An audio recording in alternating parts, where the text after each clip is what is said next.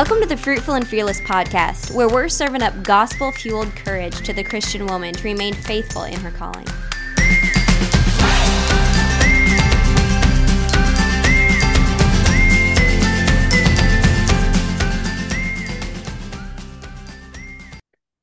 Hello, and welcome to the Fruitful and Fearless podcast. Jordan Sparks here today, and I am with my good friend Paige Van Vorst. Did I say your last name right? You did. Yay, good. I I practiced saying it real confidently, but then I'm like, I just need to make sure that I said yeah. it right. I just need to double check. For a long time, I said your name Paige Van Horseth, and I have no idea where I got that because it's like not it. even close to what your last name actually is. Well, my maiden name is Corpening with a ch and okay. so i'm used to all kinds of very creative ways of being referred to so i'm fine i'm good yeah you got it right yeah, I kind of think it's funny whenever people say names wrong just to see what they come up with. Like yeah. Valor, Valor. One time we were at a doctor's appointment and they were like Velour, Velour Sparks. I'm like, what? yes, I named my child Velour. Velour. Very fancy. Obviously. Oh. So, anyways, Paige is here today, and we're going to talk about women's health and fitness and um, all those things that you start thinking about when the new year rolls around, I guess. We're going to hit that topic and I'm very excited about it. But first, I want to tell everybody a little bit about something cool that's happening on the Fruitful and Fearless website. So, we have all the groups available and then there's different tiers and i just added to the second tier a study of the book of jonah so I don't think that you need my help to study the Bible. Uh, I don't think you really need anybody's help to study the Bible other than the Holy Spirit. But Sometimes I do think it is helpful to use things like commentaries or study Bibles or in depth questions as you read through a book of the Bible. So, Jared, my husband, he is going to be preaching through the book of Jonah. And we wrote this together a few years ago uh, just for ladies at our church as we went through a book club Bible study. And so I thought that I would put that up on the Fruitful and Fearless website in case anyone would be interested in that, just as a perk for that second tier.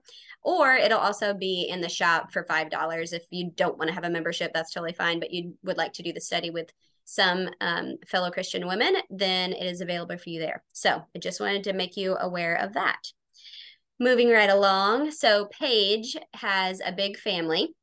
So I thought a good icebreaker to ask you would be how to cook for a group. Do you have any tips about cooking for a group since you do that Ooh. on a daily basis?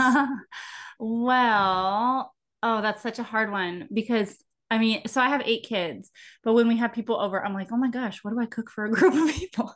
um, because I feel like everybody's cooking for a group, right? Like everybody's cooking for their own group of people who like certain things and eat certain quantities. But then once you start to add other numbers to your group, you're like, well, I don't know if they like that. And I don't know how much they eat. Um, so, I mean, honestly, I think the biggest thing is just get really familiar with actual ingredients um, because then you can scale it relatively easily. If you know how to make a cream sauce, then you can scale more or less. If right. you know how to cook a roast of meat, you can buy a bigger or smaller one. Um, I think just being really familiar with ingredients makes really any cooking so much easier and you can very easily just kind of scale it to your size family or to having guests. And i think too when you're cooking for a group just understanding and being okay with the fact that somebody's not going to like it. I think especially for moms, we try and like bend over backwards to like make a meal that nobody's going to complain about. but really, it's less about the food and more Achieve about the character. the impossible, right? Right, mm-hmm. right. Oh my gosh, there's somebody that's just not going to like it, and so just like being okay with that and not trying to like, okay, well, if they don't like this, then I'll make them a peanut butter jelly sandwich, or they can have a snack, or they just like just feed it to them, let them yeah. like it, let them not like it, and move on with your day yeah, oh, that is something I would like to ask you. So, do you have some picky children and some not picky children? Do you have all not picky children? Do you have all picky children? Um, I have some that are a little bit more delicate yeah. of palate, shall we say. Yeah. um, I have some that have some texture issues. I have some with bigger appetites or smaller appetites. Mm-hmm. So yeah, I mean, anytime you're dealing with a group of individuals, you are going to have a spectrum. I do try to train my kids from a very early age, like you eat what's put in front of you without complaining. Now, if you're three years old and you have something in front of you that you don't like, three bites is enough. Now, you won't get dessert afterwards, but if yeah. you want to be done after three bites, cool, that's fine with me. But you cannot register your complaint. I don't want to hear it.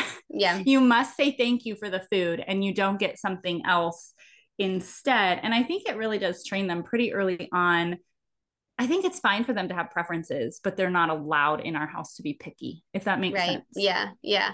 At our house, you're not allowed to say like negative things about the food. You can't yes. say this is gross or yeah. you can't say things like that. That's so demoralizing, isn't it? Like you like stand there for like an hour making dinner and somebody's like, ew, and you're like totally deflated. This is disgusting. this beautiful dinner that you made with a little sprinkle of parsley on top so gross. Right. Um, right. so yeah, not allowed to say things like that. The worst that they can do is say, This is not my favorite thing. So yes. that's that's our code in our house for this is not my favorite thing means I really don't want to eat a ton of this. okay. Can I be done after a few bites and move along? so yeah we exactly. used, we used to have lots and lots of food battles and then i'm like okay we we need to focus on the heart here and on gratitude being thankful that we have food in front of us being thankful to the lord that he's provided and then move along. So yes, yeah, when similar things. My husband is really good at like encouraging the kids to say thank you to me for preparing it. Yeah. Because I think when you, I mean, you know, when you cook with kids, they're more willing to eat it because they know the effort that went into it because they put the effort in. Mm-hmm. But I think when it's like, thank you to mom for making the food, it makes them more aware of like, well, somebody put the work in, somebody you love put the work in, and they put it in because they love you back. So yeah. maybe this isn't your favorite meal, but is this one of your favorite people? Yes. And that's yeah. the more important thing. Yeah. Our kids say, Thank you, mom, for making this food. Thank you, dad, for buying this food. and, oh, I love it. Yeah. I love it. Yeah. So, anyway, okay. So, let's talk about what we're actually here to talk about.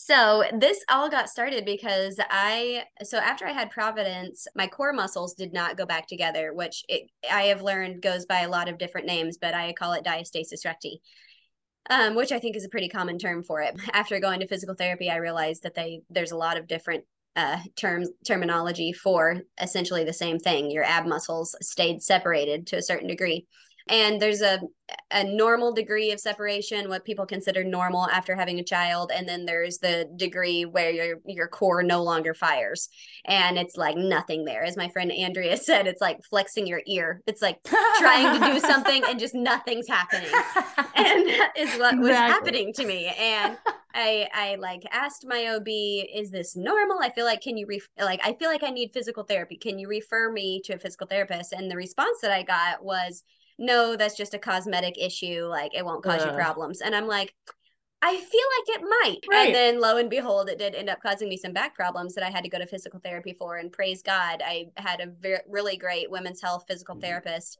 that gave me great instruction and advice about core strengthening and just training my muscles to go back together. And like how it's kind of like learning a new way of how to use your body and yeah. so, anyways, I was talking to Paige about all this and um, just about how it is so important for women to take responsibility for their health that you really, there are times that you can't trust the quote unquote professionals because they'll yeah. tell you things like, no, that's just cosmetic. And you're like, but is it? Right. So just how respons- right. just how important it is to take that responsibility to learn and to grow and to seek out good resources and use one another as good resources so, anyways, Paige and I have been talking about this, and Paige has been a great resource for me in my life of just giving me good advice about lots of things uh, motherhood related. And I thought it would be fun to talk a little bit about women's health and fitness and um, just maintaining health through different stages of life. Mm, yeah, yes. And I, I mean, I think I was telling you this morning I had read somewhere that in Chinese medicine, they say women die a thousand deaths because every month you're kind of going through this growth and regression cycle.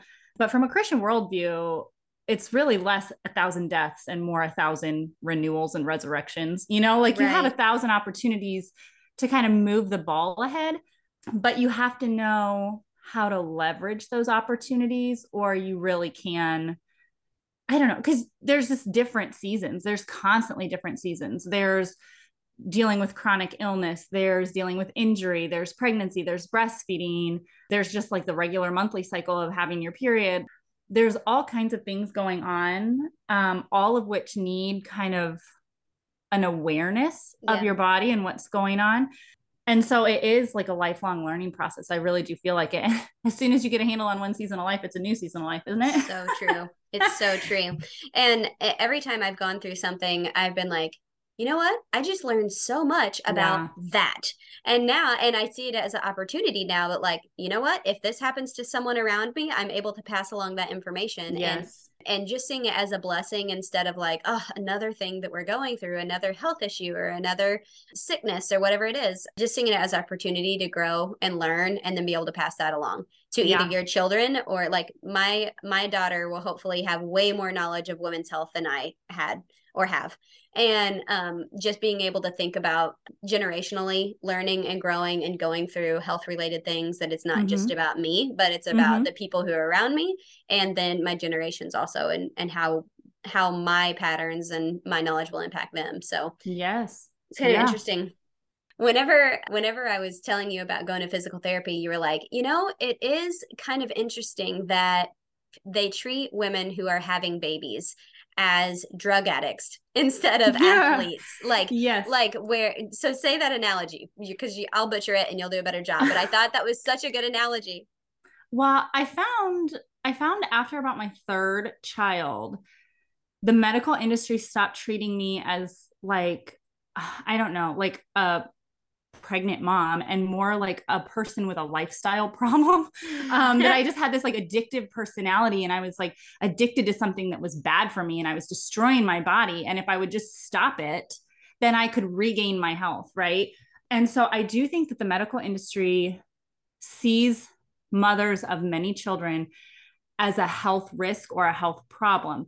But if you were to take that and apply that to, say, a marathon runner you would see, okay, well, this person requires specific nutrition, specific training, maybe prone to specific kind of injuries, but you wouldn't approach that person and say, hey, I think you're making a terrible lifestyle choice. I mean, I mm-hmm. personally would argue that marathon running is perhaps not as healthy for you as having a bunch of babies, but how you see fruitful moms is very there's a worldview there that's very prevalent and becomes more and more noticeable as you start to have more kids because you do start i mean like you said after your third you experience diastasis i experienced diastasis after my third. Um, i experienced postpartum hypothyroid after my fourth. I think you said you had some hyperthyroid. Mm-hmm.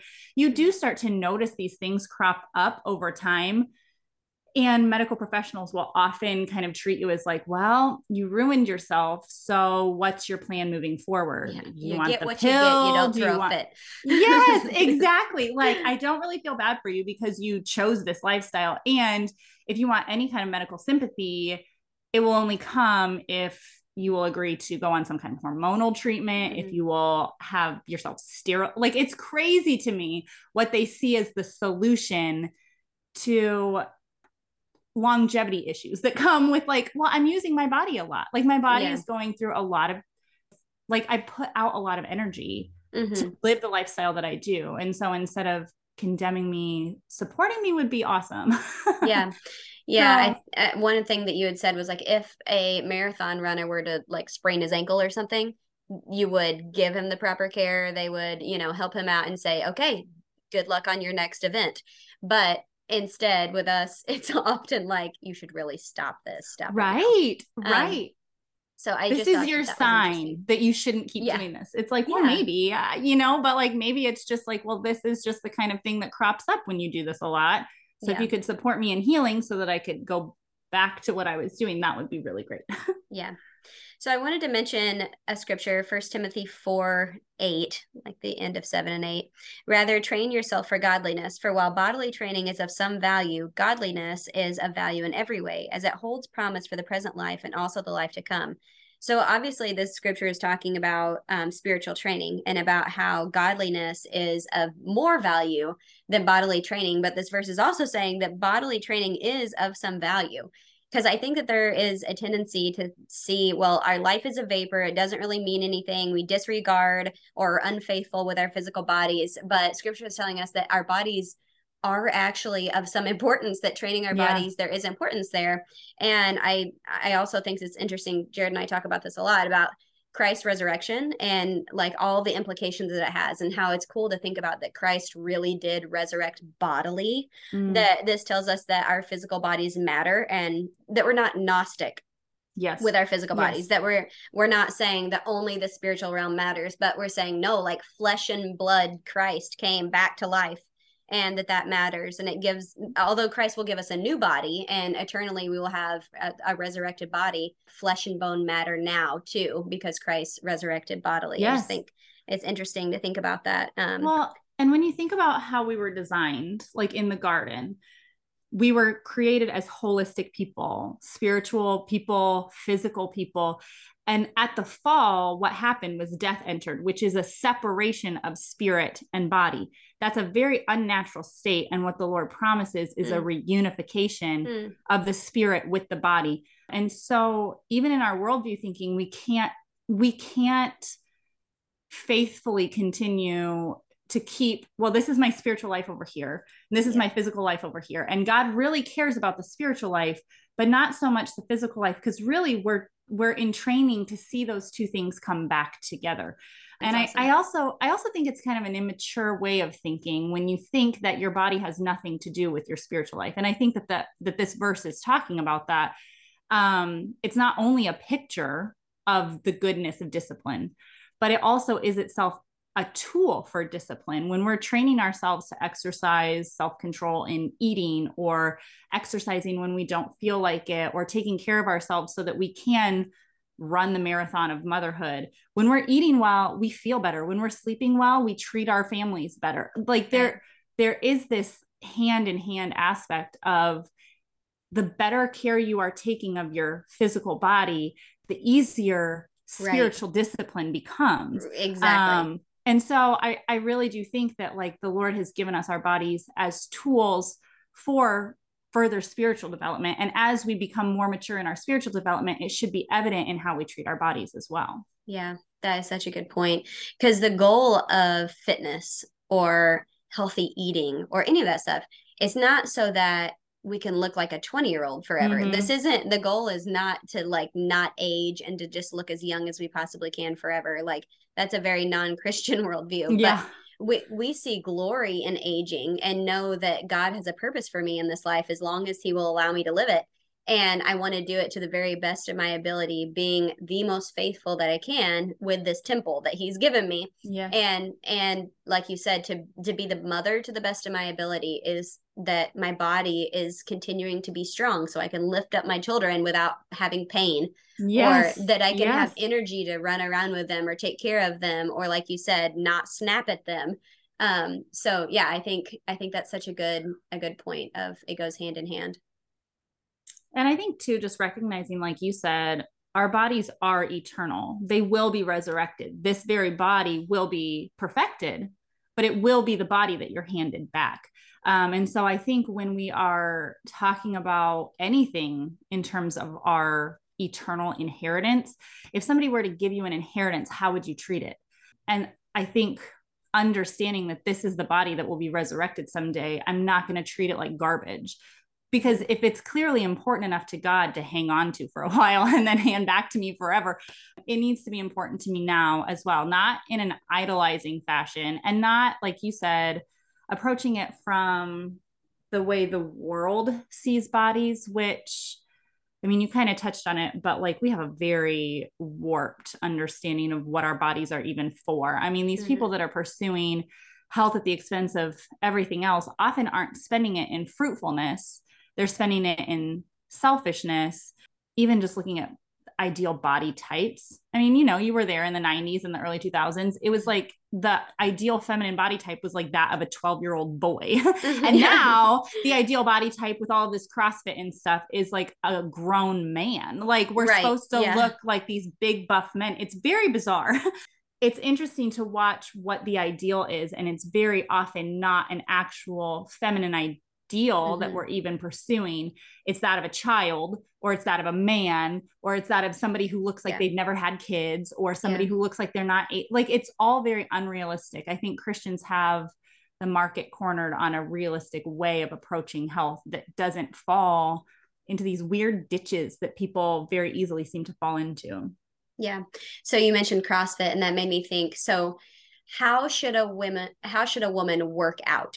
Like where our goals should be far different than our husband's goals in quote unquote working out. If you're working out, I mean, I use that term really loosely because working out could be something very natural that you're doing like gardening.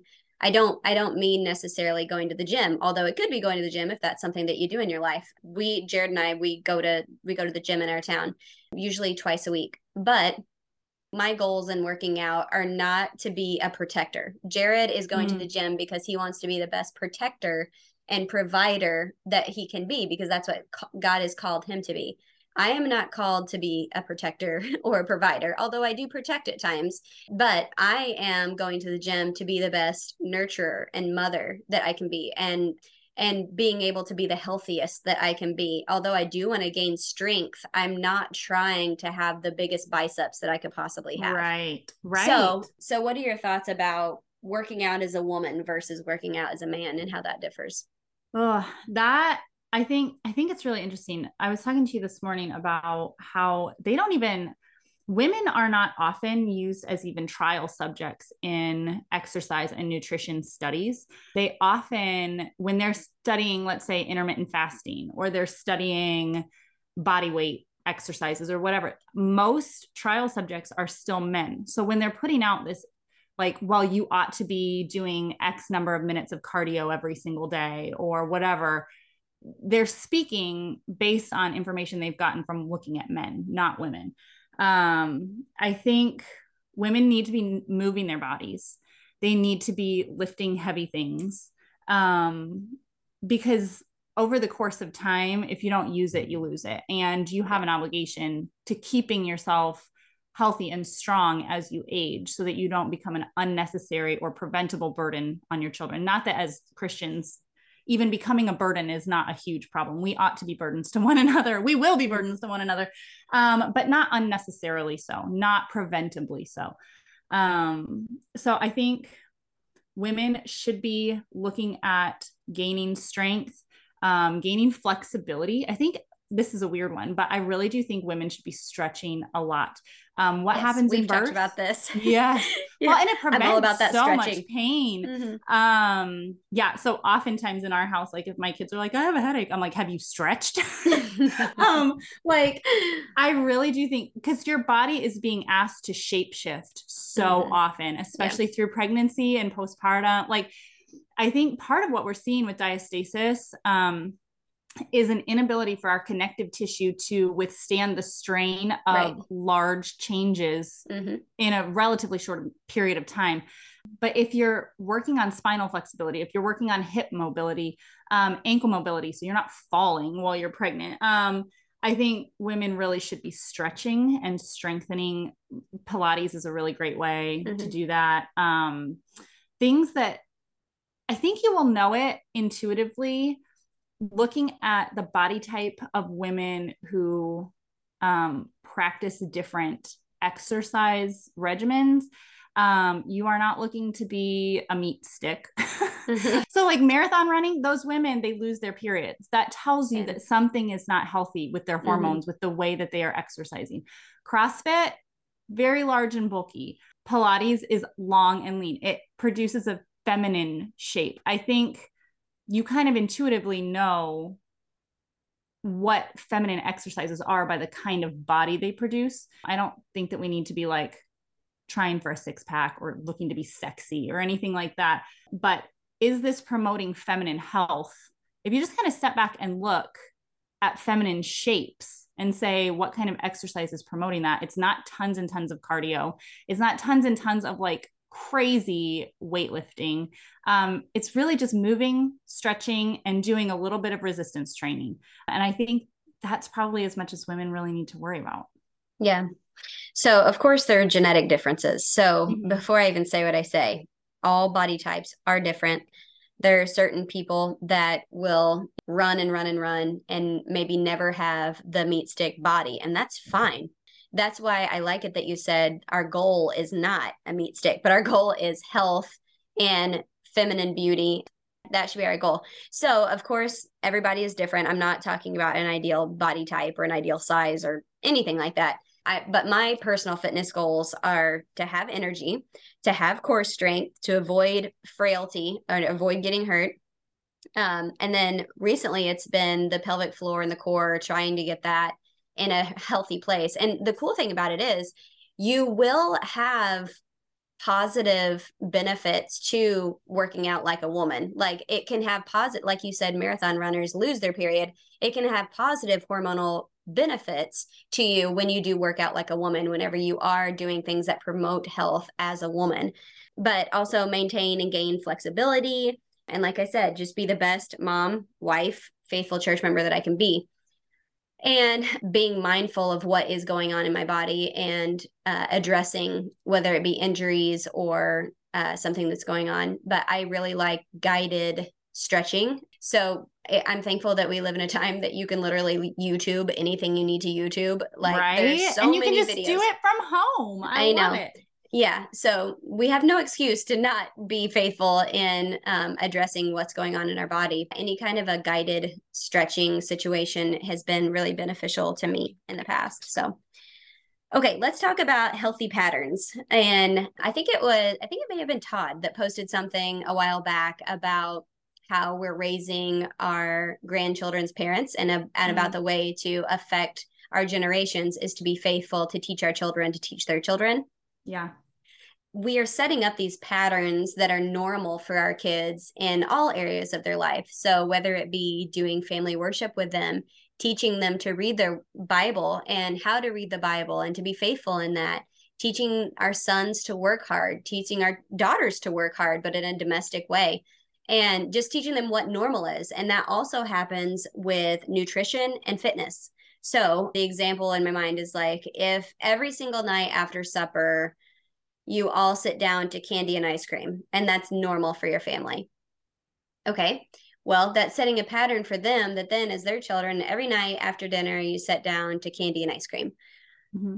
I'm not saying that candy and ice cream is terrible 100% of the time in your life. Like there's freedom to enjoy God's good gift of candy and ice cream. That's fine. But if you set up a pattern for this is normal and this is what we do every day, then that will then be passed down to your children's children. Mm-hmm. Um, and and just seeing that healthy patterns can also be passed down. So do you, does your family live a sedentary lifestyle or does your family live an active lifestyle whenever you have free time and days off? Do you sit in front of the TV and veg out all day long? Yeah. Or do you guys go for a hike? Do you work in the yard? Do you do a project together and get your hands dirty and use your muscles and use your legs and run and laugh and play outside? What is normal for your leisure time? Is it things that are active or is it things that are sedentary? And that but then the flip side of that is also what is normal for your family for rest? Do you observe rest on a day of the week that God has set aside for us to rest? That metabolically we need rest and that's the way God created our bodies. And so are we observing Sabbath rest for uh, an example for our children and also for the health of our bodies? Patterns. Do you guys have certain patterns in your family that you try to make staples for your children to see? What are your thoughts about that? Oh, I would say ours is pretty organic. We don't set aside like this is our exercise time. Yeah. Um, I do after meals. Um, I do have the kids. They have a few chores that they're each responsible for, and then one of their chores is we have these little exercise cards. So like 10 squats or five push-ups or whatever and they draw a couple cards they do a couple exercises um, you know to just kind of keep them moving through the day um, so we do do that um, but it's a lot of like go outside and play. Like yeah. kids run. Like, have you yeah. noticed this? Like they never walk anywhere. They no, run. It's so, always running. the second they get outside, they're just like running back and forth. Mm-hmm. Um, and so just a lot of outside time, a lot of limits. You do need to be aware of setting limits on like my kids don't have phones or Kindles. Um, they do get at five o'clock if they've cleaned up all of their mess, they can watch TV for a half an hour, a couple shows that we picked.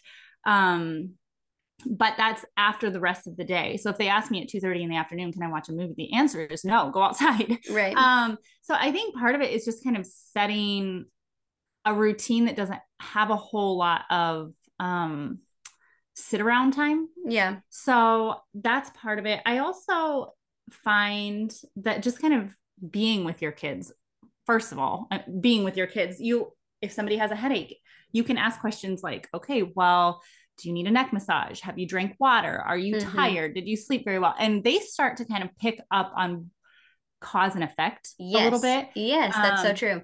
And so I have one kid. She is not an outside kid. She she is a book reader. She likes to sit and read books. She likes to write music. She's not a huge fan of just like going outside and playing. Mm-hmm. Um, but maybe about a year ago, she started developing like POTS syndrome like symptoms, where just like very shortness of breath, a regular heartbeat, weakness, like almost like dizziness and confusion she started noticing if she walks on the treadmill for a little bit, she feels a lot better. So she's actually requested. We moved a couple months ago and we haven't pulled out our treadmill yet. And just a couple days ago, she's like, Mom, can you get out the treadmill? I think I'll feel a lot better if I can be like moving when I need to move. Yeah. Um, they start, and she's 12, you know, I mean, they start to notice, well, when this is how I'm living, yeah. this is how I feel. So when I yep. eat a bunch of candy, if I have ice cream and candy at night, I can thank the Lord. That is a good, good gift also i know that i don't want to live like that that's not mm-hmm. what i mm-hmm. want for every meal because i don't feel super great afterwards um so i think just kind of having those conversations organically through the day they start to pick up on those little cues um when I move my body like this or don't move my body. Or I have some kids that after half an hour or an hour of TV, they just like come upstairs. They don't want to watch it anymore. Yeah. They don't mm-hmm. feel good. Yeah. Their um, head hurts. yes. They just they feel sick to their stomach and their head is funny. And um, so I think just making them aware so that you're not the one, don't eat ice cream, it's bad for you. Don't watch TV, it's bad for you. It's like, well, if you can kind of see the cause and effect for yourself, I don't have to be the one to badger you. I'm equipping you with skills yeah. that you're going to take with you to kind of be aware of what your body is doing mm-hmm. in general. Yeah, and just helping them with that cause and effect. Like, hmm, your head's hurting. It's probably because you watched too much TV today. Yes. Or, yep. Or have you drank enough water today? Maybe if you get a glass of water, that'll help little things like that, just dropping tidbits in here and there. I've noticed that with my kids too, of like they'll Jared and I laugh actually because my my uh, question always when anyone has any ailment is like, "Have you drank enough water? You should probably get a glass of water." and like, well, honestly, like, it's such a cure all. I really I feel like you're probably just dehydrated. It's probably a little bit of mild dehydration.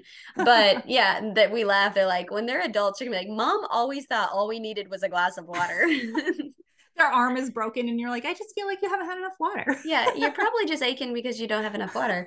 And Jared's always, he's always like, Valor or somebody will be like, I can't go to sleep. And Jared will be like, just lay on your left side and yes! you'll be fine. That's such good advice. Lay on your left side and take a few deep breaths. Yeah. But yeah, yeah, mom says you just need water. Dad says just lay on your left side. Um, there it is. Yeah. That is the cure to society's yeah. ills. You want right to feel there. better? Lay on your left side and drink a glass of water. Yeah. Oh, okay. So there's differences in the woman's body during childbearing years versus post childbearing years. Obviously, we are still in the childbearing years, so I don't have as much information about menopausal and postmenopausal women. I think just the awareness that there is the changing seasons of a woman's body to be aware of. And those changing seasons can happen not even with as big of things as entering menopause, but it can be smaller changes as we as we change a decade, as we get a couple years older, there can yeah. even be smaller changes. So I think just being aware of the seasonalness of a woman's body, of what is needed, what is needed for me, how many calories do I need to be eating? Because it's probably more than I am eating, you know? Yeah. How do I fuel my body? What can I nourish my body with? And being aware that all the choices that I make throughout the day of what I put into my body, what I surround myself with, if I am outside versus inside all day, like all of these things contribute to how I'm feeling and just being aware seasonally of those different things that are needed. So I just kind of wanted to make a note on that just of the different seasons of a woman's life and and how different things are needed. And I I think too like the better you can take care of yourself in one season the easier you're making life for yourself in the next season. Oh, absolutely. Um, and so it's almost like a compounding factor because mm-hmm. life is, you know, it's a line. And so what happens down the road is at least in part dependent on what happened further up the road. And so, I mean, I think it's really interesting. Pregnancy and childbearing and breastfeeding, they're all highly protective um, health wise in the long run. They're finding women with large numbers of children have longer, it's called telomeres on the ends of their DNA strands, which make you age slower. Breastfeeding is protective against breast cancer. It's the more you can take care of yourself in these seasons of child rearing, the more children you can have. And the more children you can have, the more protective of your longevity and your youthfulness in the long run. Um, it's not just like a wives' tale that, like, oh, children keep you young. Like they literally do. um, and it's such the opposite is what culture will tell you. Oh, it's yeah. like, oh no, they're sucking the life out of you, literally sucking the life out of you. Right. That you or, that that you oh. are gonna age faster and feel worse which when you look at it that way it's like do children have the potential? Do right. they have the potential to drain you? Yes they do if you are not being responsible for caring for yourself. But mm-hmm. who is in charge of your health? You or your children. Right. Um and so i think if you are doing a good job of nourishing yourself of learning about your own particular body i know about myself that certain things cause my thyroid to kind of slow down. And i know my thyroid is slowing down because oh well the color of my lips changes my hair starts falling out. Digestion is different. I i am starting to learn about myself how yeah. to to tell what i need. Um and that is actually a good gift from the lord. The more children mm-hmm. i've had the more i've learned about myself and how to take care of myself. And i think in the long run that's going to be protective of health ills down the road. And so i do think like you said the world story is that they say the word parasite. They use the word parasite Literally, for yeah. children, and it makes me so sick. Ugh. Children do have that potential if you are not being responsible for yourself. But in the long run, children are more of a health credit than they are a health debit if you're taking care of yourself, obviously. Yeah. So, so what are some preventative measures that you do personally just to maintain health or to keep thyroid in check or if you plan to get pregnant or hope to get pregnant in a few months what are some things that you do? It really just depends. I would say overall really good advice just in general is to be eating nourishing foods. Um, mm i follow a lot of the wisdom from weston a. Price and the pro metabolic world that is kind of coming into the spotlight right now just fits very neatly in with weston price. So just like plenty of protein. Eat plenty of protein. The carbs that you eat, which are good for you, don't go keto. Please don't go keto. Mm-hmm. um, carbs are necessary for women's hormones. So, like the carbs yeah. that you eat should be worthwhile carbs. Like, don't mm-hmm. be gorging yourself on junky crap. Which is in some, it's right after Christmas right now when we're recording this. Right. Like, it's easier in some seasons to give that advice. But in general, making sure you're getting enough protein, making sure that the quality of the calories that you're consuming are as high as they can be. But in seasons where I need to lose some weight, I found Trim Healthy Mama to be really helpful. Help hold on just one second. Yes, yes. I was texting Jared if he could grab him, but hold on just one second. Okay. Okay, I think we're good. All righty. okay. So, just in general, I would say just making sure your calories are nutrient dense. But if I'm in a season where I need to lose some baby weight, I have found Trim Healthy Mama is very helpful. If I'm in a season where my thyroid is kind of rocky, I I have learned through a lot of trial and error that gluten is difficult for me and it causes certain issues. Now I I don't say that lightly because the Bible is full of bread. Mm-hmm. I don't think that this whole wheat belly thing that like people were not evolved to eat grains, I think mm-hmm. that's ridiculous. But for me personally, gluten is really hard on my system. So I need to be more diligent about not eating gluten if I'm noticing some issues right. with my Just thyroid. Giving your body a chance to revamp. Yes, mm-hmm. exactly. Mm-hmm. Found in seasons where I'm having some hormonal ups and downs that doing like a whole 30 um, has been helpful for me. So it's just, it's kind of like when your kids are having things, you mm-hmm. troubleshoot as it comes. Yeah. So overall, mm-hmm. these are the things that we do to stay healthy overall. I want you to be drinking enough water. I want you to be getting enough sleep. But if you come to me today with a specific ailment, well, then we're going to kind of troubleshoot it yeah. with the things that I know work. And so you just kind of learn that over time with your own self as well. So those are the things that I've found to be most helpful for me in kind of the ups and downs of different seasons of childbearing. Yeah.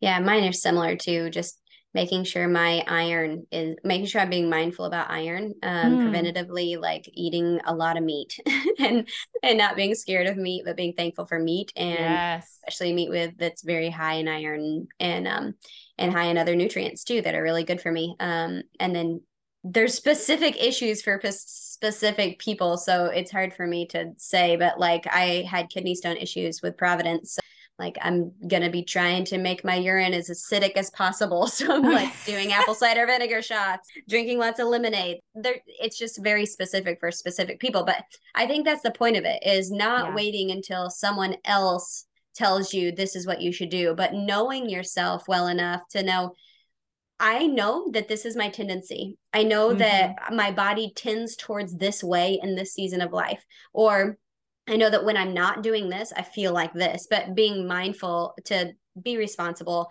and to be proactive towards health for the long yes for the longevity of your life. So yes, agreed. Um, so I also think that of course we cannot control everything, that God is sovereign and we also make real choices, but we can't control all the things in all of our life that's that's health related. Of course there's natural consequences for things that we do as well. So just like having that balancing act of like trusting God, he's sovereign in control of all things and he is good and we also make real choices that make other things happen. If I ate nothing but candy every single meal, there would be bad consequences for me. Right, right. Um, and like just trusting that like God is caring for my body and that uh, the Bible says a cheerful heart is good medicine, that I can be cheerfully trusting Him and cheerfully living my life, knowing that He is what holds all things together and not me. Yes. I remember when my kids were really little and I was starting to kind of learn a little bit more about nutrition. I kind of went off the deep end a little bit, which I think a lot of people do when they come to Weston A. Price or just some kind of nutritional approach that's Page radically stage. different. Yeah. Yeah. cage stage, cage stage of anything, right? Right. so here I am, like on my feet hours a day, like soaking my grains and mm-hmm. souring my bread and nothing that's bad, but just very time consuming when I had very little kids. And it became very, very heavy. And I remember coming to a verse in Romans I wish I could remember exactly where it is, but it said the kingdom of God is not a matter of eating and drinking, but of righteousness, peace, mm-hmm. and joy in the Holy Spirit. Whatever you are doing needs to to be from a place of am I pursuing righteousness, peace, and joy in the Holy yeah. Spirit? Yeah. Um, am I able to receive things with thankfulness? Um, because elsewhere in the Bible, it talks about how anything received with thankfulness is clean for you and so we can't we can't be so consumed with our physical health that that it becomes atrophying to our yeah. spiritual health. And but then on the flip side like you said like we are responsible if we ate candy every single meal because well it's received with thankfulness. Right. You know like like there are real world consequences. And so i do think that christians need to approach food at any point with thankfulness and cheerfulness like you said. Thankfulness that i have a wide variety of options to pursue health like at what at what other point in history could we just walk yes. into a grocery store and have yes. so many nutritional foods available to us so i can't complain that eating healthy is hard is it hard exactly. no it's not you know yeah. like cheerfully mm-hmm. i can mm-hmm. watch what i eat cheerfully i can train up my children but also cheerfully every night at, or every friday night in our house is pizza and ice cream night Absolutely. and so we we have pizza and ice cream and we enjoy it and yeah. we cheer for it when it gets put mm-hmm. on the mm-hmm. table and so i do think that christians need to understand that like you are called to pursue all things with cheerfulness and mm-hmm. thankfulness both health and feasting feasting yeah. is a good skill to develop as well mm-hmm. yeah that's what i was just thinking about like in what other time of history has it been so easy to yes. cook to yes. cook when else have we been able to have an Instapot?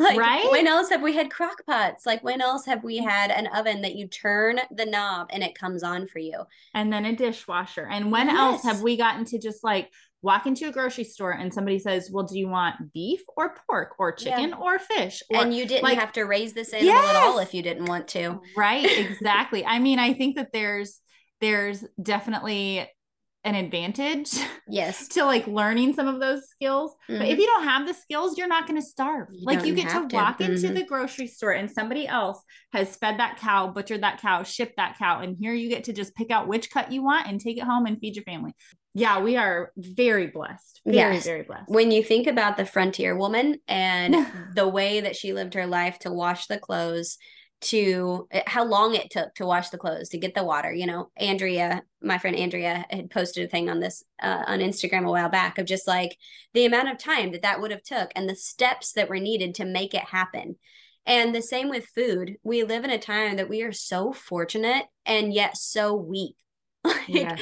yes. Like we it has seriously weakened us to have the abundance that we have because we don't see the blessing of it. We take it for granted. We think, oh, of course that meat comes in little styrofoam packages. Like that's what meat is. It's just magically in these styrofoam packages.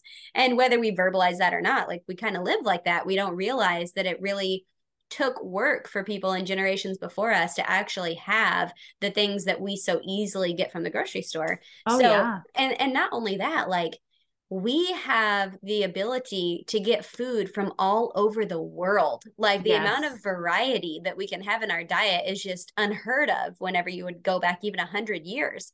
Um, that I can have spices from other countries very easily. Like it's no problem for me to have spices that you know my great grandparents probably did not have in their in their cupboard and mm-hmm. that we mm-hmm. can have different tastes and textures and um, meats and veggies and fruits that are from so many different places and yet we complain because we're like ugh i've cooked so many days this week it's right. like well you know that's what happens when you want to eat right. well and to just think like um i am not an exerciser by nature i know that there are some people who really like they like it for its own sake. I'm not right. like that. And mm-hmm. in my head, I can grumble, like, oh my gosh, I don't want to do this again. But like, if you think about it, like women of previous generations didn't have to walk on the treadmill or go outside for a run or lift weights because you know what? They were hauling water. Right. and they were chasing cattle. And like, just the fact that I have to discipline myself to move my body enough mm-hmm. is an indicator of just the overflow of the Lord's blessing.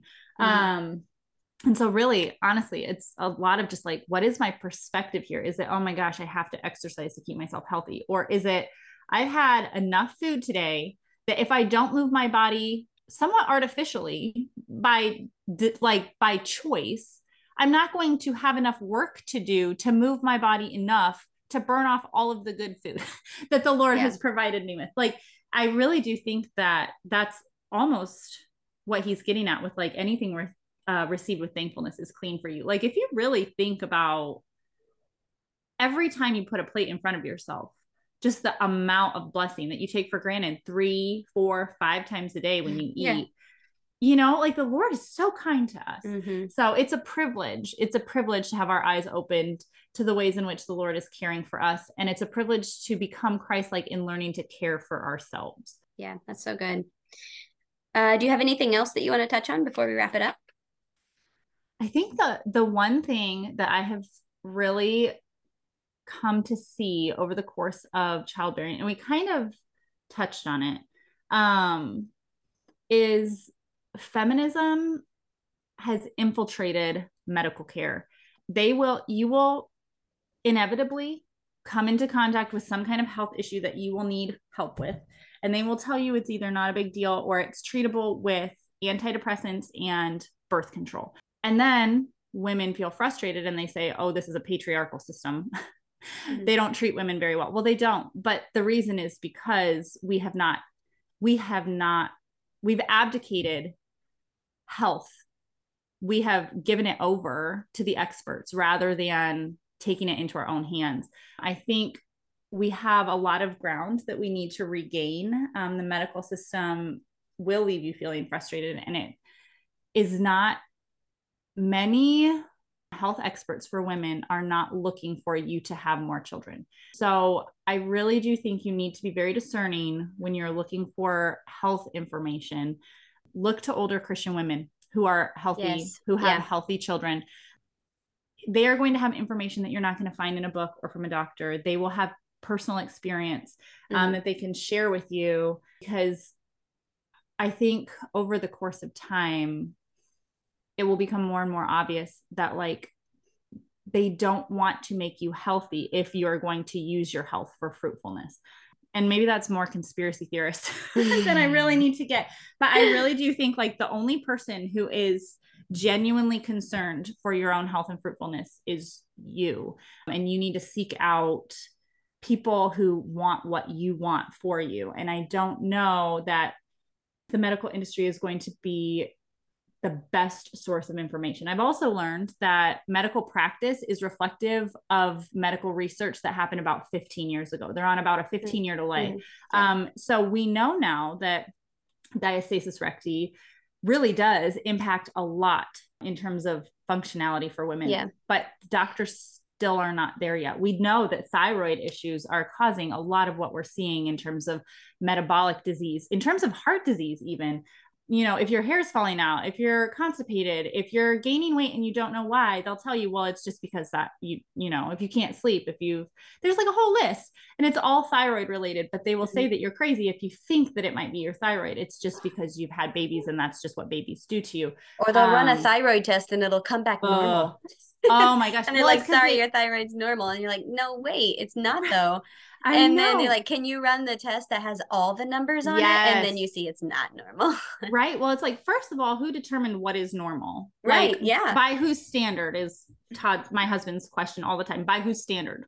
Mm-hmm. Who is mm-hmm. saying what is normal? Yeah. Second of all, is the test even testing the functionality of what you are mm-hmm. wanting mm-hmm. to see. Mm-hmm. Um, and so, yes, they'll run your TSH. And if it's between one and four, then you are healthy. And you're like, well, but I came in with this list of 104 things that are not right right now. Mm-hmm. They're like, well, but the test says you're fine. It's like, but that's, I don't know. I don't know that that's the most accurate way of determining whether or not I'm fine.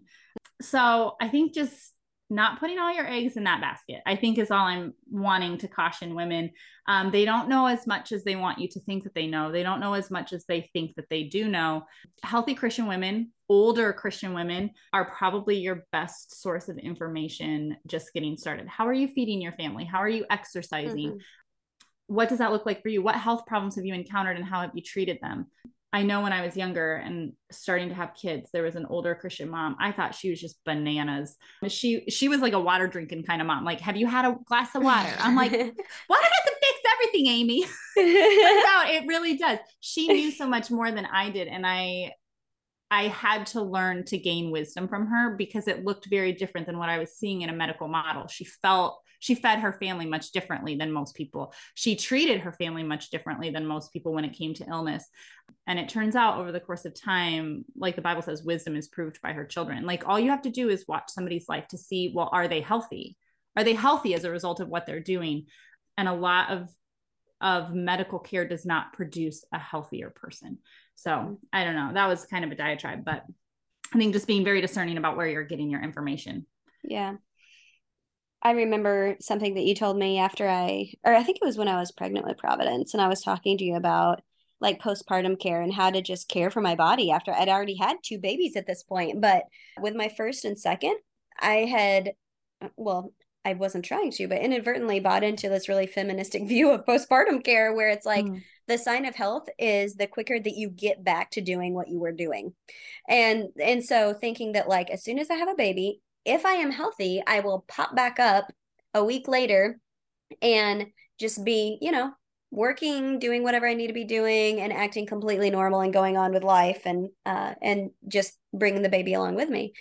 And the problem with that was my body was not recovered after 1 week. I was not recovered enough to be you know, doing everything that I was doing. And it had negative impact on my health because I wasn't taking the time to rest and really recover and allow my body to be slow at that and allow my body to be nourished and be cared for by other people. And I almost saw it as a sign of weakness to rest and to care mm-hmm. for myself and to mm-hmm. let other people care for me. So I wanted to be done with that part as quick as possible. When really what I needed was to chill out and to slow down and to let my husband care for me and to let my mother and my friends care for me. And I think that we should be cautious as we are having babies that we're not just seeing it as like a very quick and done situation because it's not mm. quick and done. Like your body doesn't go back to normal as quickly as you think it does. Okay, maybe you feel better a couple days later, but it's not done healing. Right. And just being just more caring for yourself and and allowing other people to care for you during that process. Yes. Yes.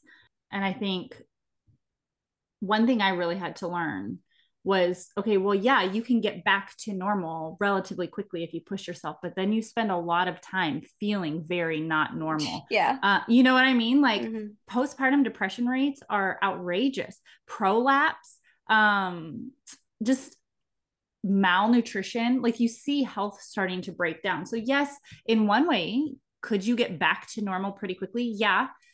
But at what expense Right. of normalcy later on, you know? And so I was dealing with with my first few, I had some deep postpartum depression that I have since learned for me personally can be entirely avoided by getting enough sleep. Who knew? Yeah. um, Oh, yeah. And so, like, I remember when I put that together one day where I was like, whenever I'm feeling real off and anxious and sad, if I take a nap, I feel completely different. right right exactly we're like i i don't know like our culture is not going to teach us that we it's almost like we're toddlers again having to learn Mhm. very basic yeah. realities about health building but yeah if i'm eating garbage right after a kiddo is born i'm not going to be rebuilding my health very quickly Mhm. so I think with my sixth was when I was just like, you know what? After a baby is born, I take six weeks, like six weeks, which ends up feeling super long. um, but like I get out of bed um, as rarely as possible, especially the first few weeks. I stay horizontal as much as I can. Gravity is not your friend when your uterus is trying to go back into position and stuff like that. Being vertical is not helping you. So lay down.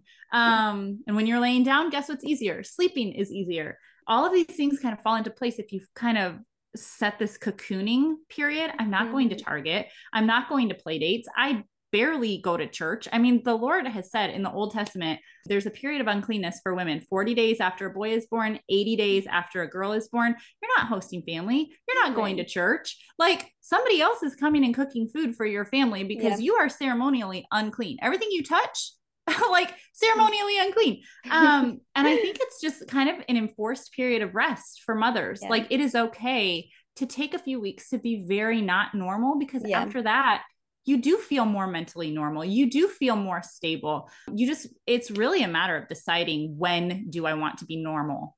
Like, is Yeah. it right away at the expense of the long term? Right. Or is it like, well, I can wait a few weeks and let things Yeah. be really weird for a while, Mhm. but then I can feel very stable and healthy moving back into a season of normalcy. Yeah.